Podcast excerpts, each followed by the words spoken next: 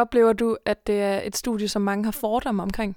Enormt mange. Så jeg synes måske, at man skal lade være med at tænke så meget på den der sådan øh, ensporede idé om, hvad teologi er, og så måske gøre det til sit eget.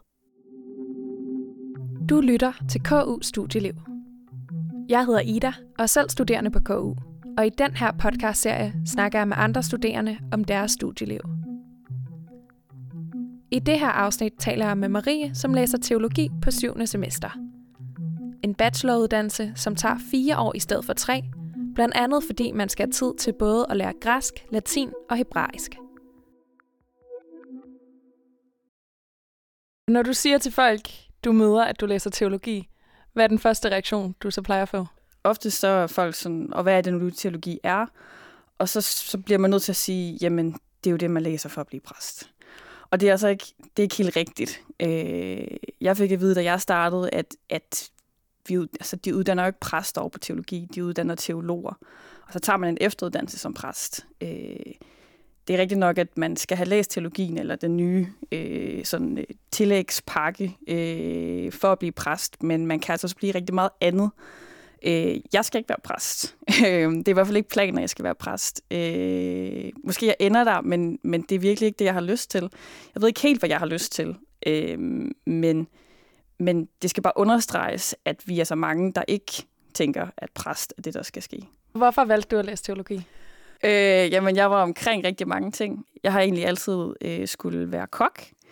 Øh, det fandt jeg ud af, at jeg ikke skulle. Og så var jeg omkring forskellige studier herude. Jeg var på sådan noget åben hus, øh, rundt til så mange ting, jeg kunne nå. Øh, historie øh, var egentlig mit udgangspunkt, men det, det skulle jeg så ikke alligevel. Religionsfilosofi. Øh, og så øh, tog jeg en sidste, en sidste sådan åben hus den dag der, det var så over på teologi, og der gav det bare mening. Altså, de, øh, de fremlagde øh, sådan indholdet af studiet, øh, og, og, og der øh, måtte jeg ligesom bare overgive mig. Øh, jeg har valgt det på ren interessebasis. Jeg ved ikke, hvad jeg skal, og jeg ved ikke, hvad jeg skal bruge det til, men jeg har en, en tanke om, at hvis jeg synes, at studiet er spændende, og det, jeg lærer er spændende, øh, synes, det er en spændende hverdag at være i, og, og gider at stå op til det om morgenen, så må der også være noget på den anden side, der kan afspejle det, selvom at jeg ikke skal være præst. Kan du prøve at tage os lidt tilbage til studiestarten og fortælle, hvordan det kan, jeg, det kan jeg godt. Øh, vi startede 100... Jeg tror faktisk, vi startede 140. Og så blev vi ligesom delt op i rusgrupper. Jeg var i rusgruppe 3, og vi var, det ved jeg ikke, 10-12 stykker, eller sådan lignende. Og det var vi ligesom den gruppe, vi var. Og så var der tilknyttet øh, en tuser eller to til de forskellige grupper.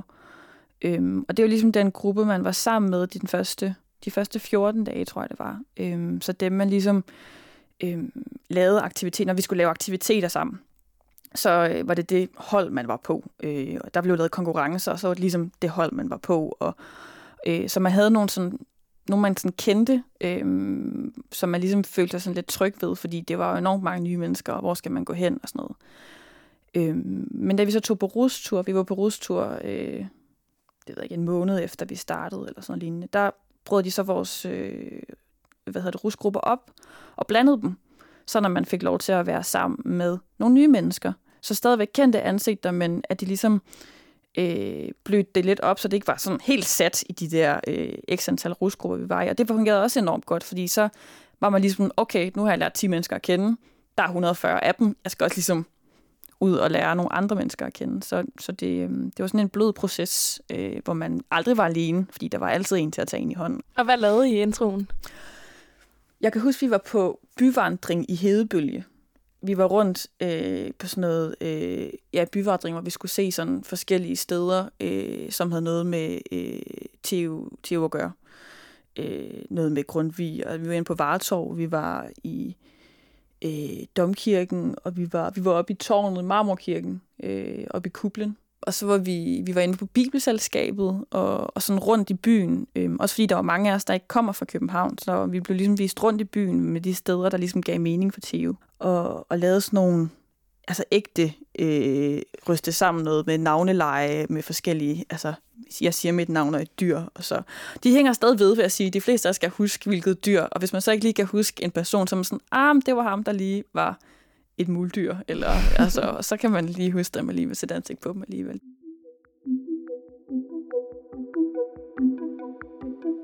Hvad er det så, man lærer om på teologi?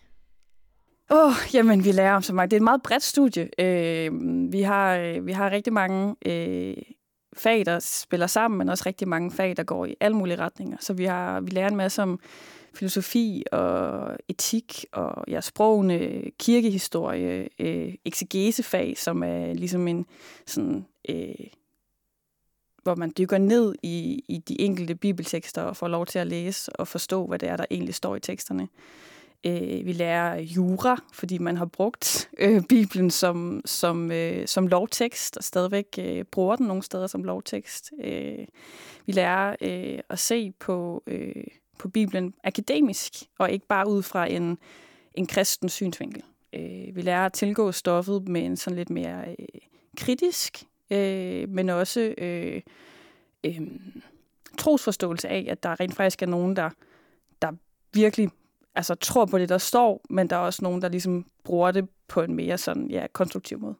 Lærer I egentlig om andre religioner end kristendom?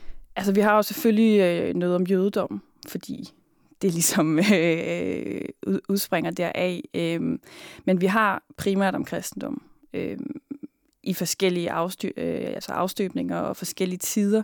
Kirkehistorie spænder jo helt fra kristenforfølgelserne og frem til nu. altså, øh, så det er et meget, meget bredt perspektiv, men det er primært på kristendom, eller så skal man overlæse religion i stedet for.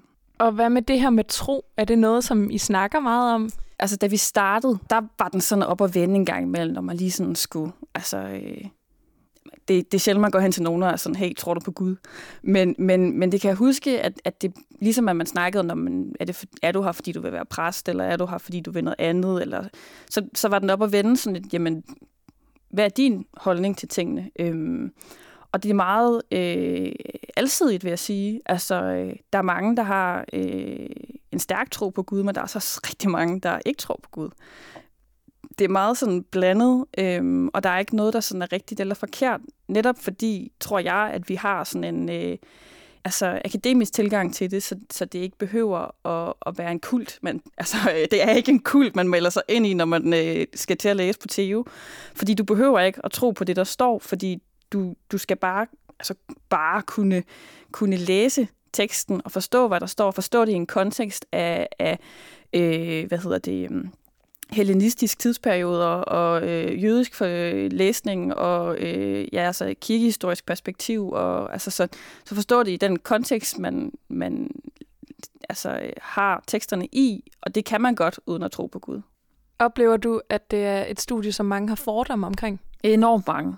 Det, det, det, det, det både gode og, og dårlige. Øh, altså, øh, men jeg oplever tit, at, at folk har en meget sådan... Øh, kraftig holdning til, øh, hvem vi er. Øhm, og, og det synes jeg ikke, jeg, jeg synes ikke, man kan sige, hvad det er for en type, der læser teologi, fordi de er så forskellige alle sammen. Vi kommer med så for, meget forskelligt. Så, så jeg synes måske, at man skal øh, lade være med at tænke så meget på den der sådan øh, ensporede idé om, hvad teologi er, og så måske gøre det til sit eget, og ligesom sige, okay, hvad er det, jeg vil have ud af det her? Hvad er det, jeg synes er spændende? Øhm, og hvilke vinkler har jeg lyst til at, at se på tingene.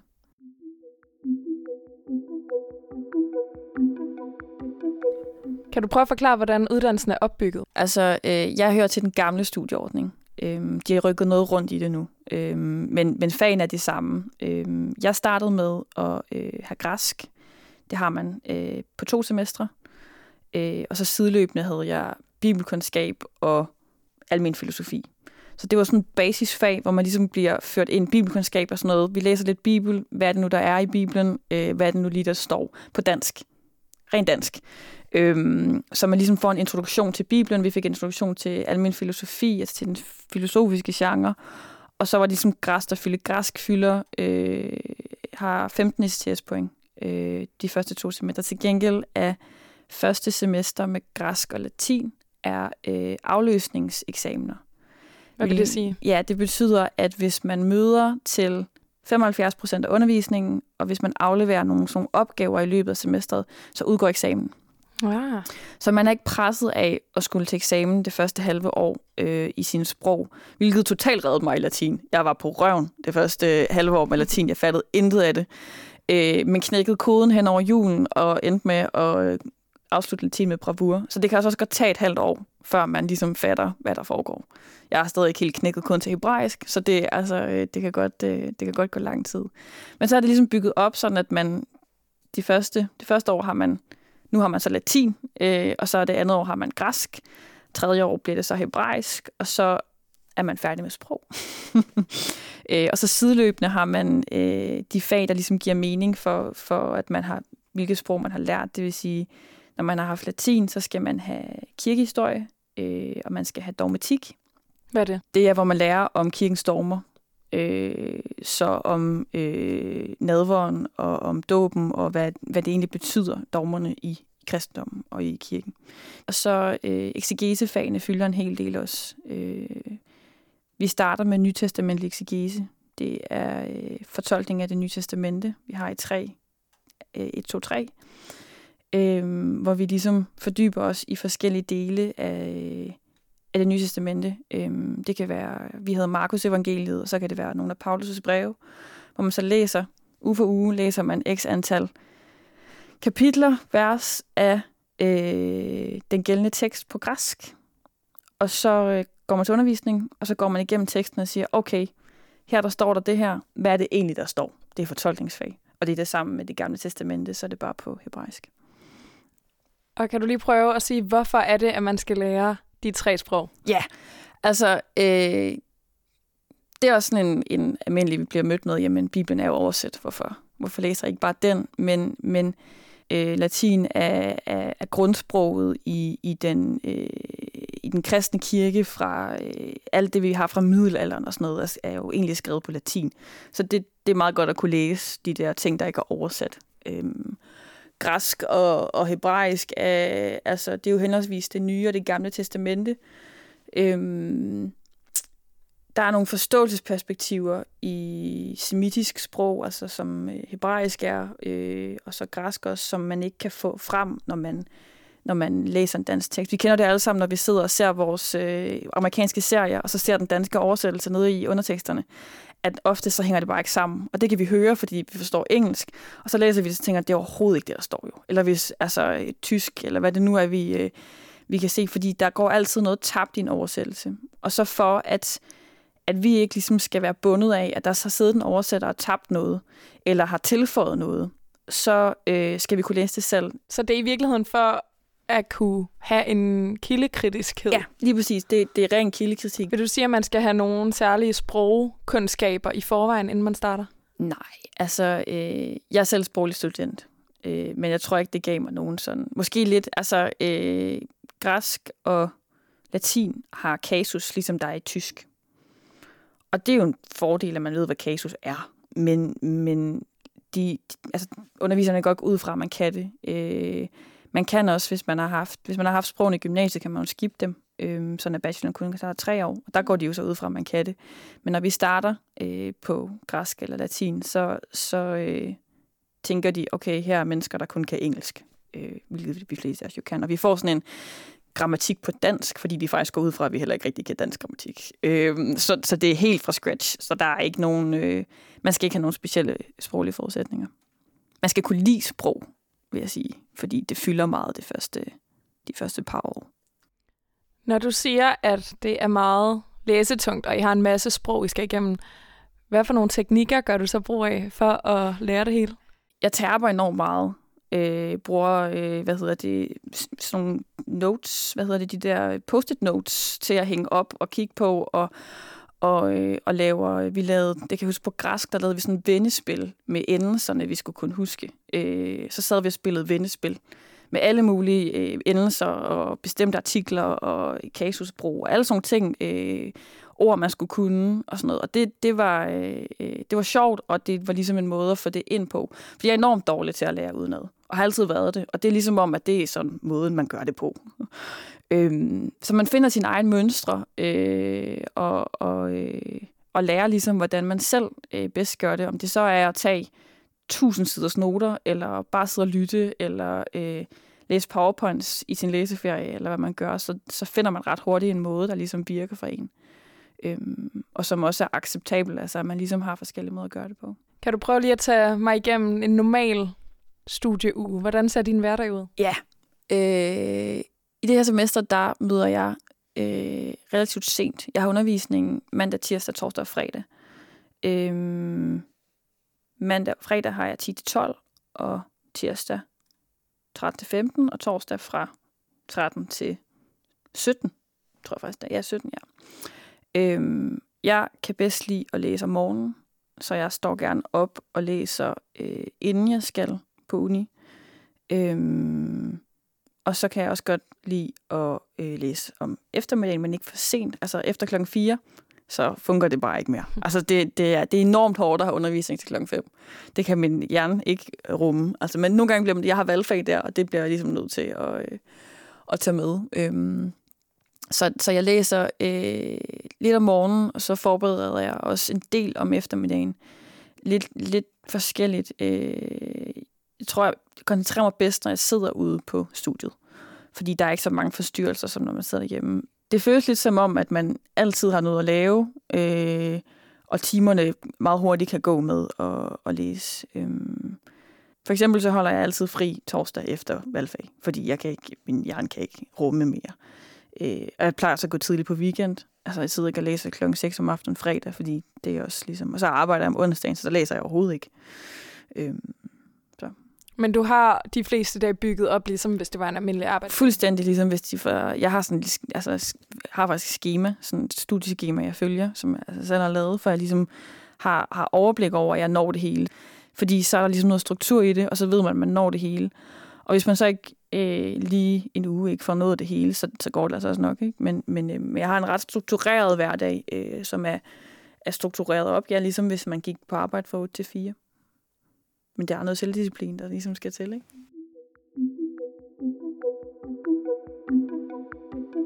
Kan du prøve at fortælle, hvordan øh, det sociale liv er på teologi? Ja, det er godt. Jeg synes, jeg synes personligt selv faktisk, at det kan være svært at følge med i alle de ting, der sker, når man også skal øh, studere. Jeg tager hatten af for alle dem, der er medlem af alle mulige festudvalg og fodboldklubber og bilag og hvad vi ellers har af... Hvad for noget? Et bilag. Vi har det teologiske bilag, øh, altså hvor man øh, laver honning. Man kan købe, man kan købe, man kan faktisk købe honning over på Teo, øh, som er lavet af teobierne. Ej, der må jeg da lige over. Ja, øh, det er en af vores undervisere, der står for det. Øh, ja, det er ret, ja, altså, så altid kan det være, ikke? Øhm, der er så mange. Øh, så har vi tysk grupper og øh, trosforum og alle mulige foredrag og virkelig mange spændende ting. Øhm, Teobar, øh, alle mulige ting. Øhm, Som er jeres fredagsbar? Teobar er vores fredagsbar, ja. Øhm, vi har portvin, kan jeg bare lige øh, indskyde her. Det er også øh, meget teologiagtigt. Til fredagsbarn har fred, der, der fås portvin i små øh, de ligner faktisk nogle små alderbager, de der øh, små plastikglas, man får det i. Det er meget stereotypisk, faktisk. øhm, der er rigtig mange sociale ting, og man kan være, være øhm, medlem af rigtig mange ting. Øh, jeg har endnu ikke selv fundet tiden til det. Øh, jeg tager hatten af for dem, der, der øh, engagerer sig i, i alting. Øh, jeg tager til vores fredagsbar og øh, hygger i Teobar og, og sådan ting, og er med til et foredrag en gang imellem os. Men, men men øh, jeg når simpelthen ikke omkring det hele. Men, men alle folk er søde, og der er et meget, meget godt socialt... Øh, altså i hverdagen. Øh, vi snakker godt, og vi spiser frokost, og vi, altså alle, alle er ligesom glade og imødekommende. Hvis man synes, det her med det sociale kan være lidt svært at blive en del af, hvad, øh, hvad, hvad tænker du så, man kan gøre? Altså, øhm, jeg synes selv, det kan være svært, og jeg synes også, det kan være øh, grænseoverskridende, når man skal melde sig til, når man starter, fordi altså, man kender ikke nogen, og man ved ikke rigtig, hvad man skal gøre, og hvad man har tid til, men, men jeg tror måske, altså tage nogen under armen øh, og sige, hey, vi har snakket lidt sammen, skal vi ikke gøre det her? Det kunne være sjovt, og skal vi så ikke gøre det sammen? Og ellers så, så øh, gør det alligevel, altså mød op. Det tror jeg faktisk er, er, er næsten er det vigtigste, fordi der er ikke nogen, der siger, hey, hvad laver du her? Hvad vil du? øhm, der er så meget at være en del af derude, så, så gør det. Øh, også selvom at det kan være lidt, altså det er måske det første minut. Det er lige, når man træder ind igennem døren, eller når man skal sidde derhjemme og tage sig sammen til at tage afsted, at det kan være hårdt. Men, men lige så snart man er derude, så øh, tænker man ikke over det. Og bruger jeg studiegrupper meget? Øh, ja, altså vi er jo ikke sat i studiegrupper.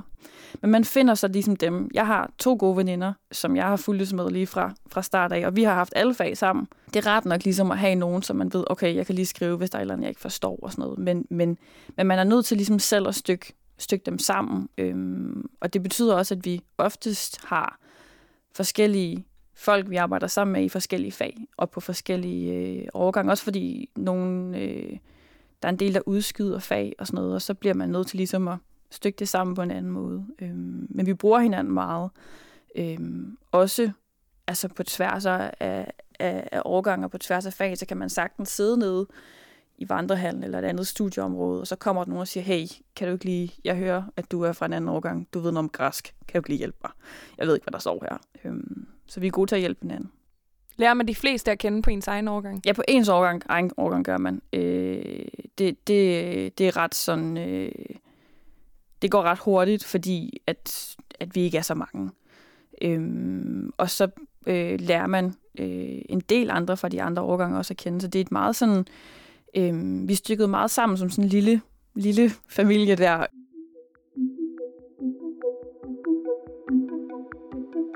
Har du et indtryk af, hvor mange der læser teologi, der ender med også at blive præst? De fleste bliver præster, og det, det kan vi simpelthen ikke komme uden om.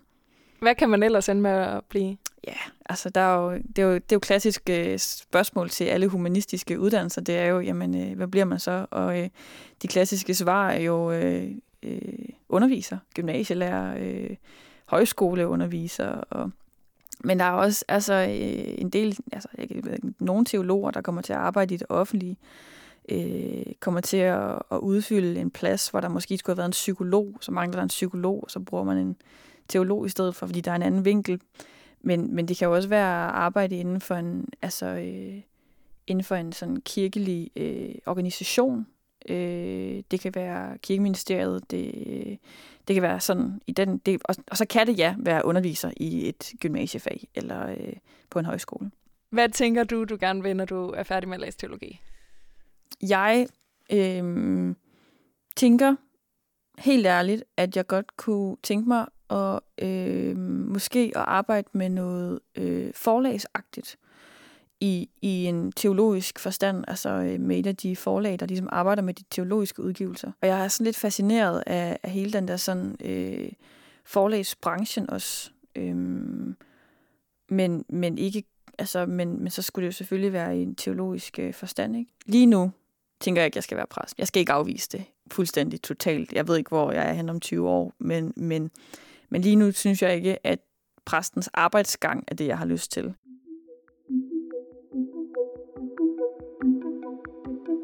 Her til sidst kunne jeg godt tænke mig at høre dig, hvad er dit bedste KU-hack? Mit bedste KU-hack? Øh... Jo, øh, have din egen kaffekop med. Fordi så sparer du faktisk to kroner, når du køber kaffe. Fordi så skal du ikke betale for din plastikkop. Haha, smart. Sådan. Yes. Tusind tak, Marie, fordi du vil fortælle om dit studieliv. Selv tak. Hvis du er blevet nysgerrig på teologi, kan du læse mere på studier.ku.dk. Du kan også møde mange flere studier på Instagrammen KU Studieliv. Tak fordi du lyttede med.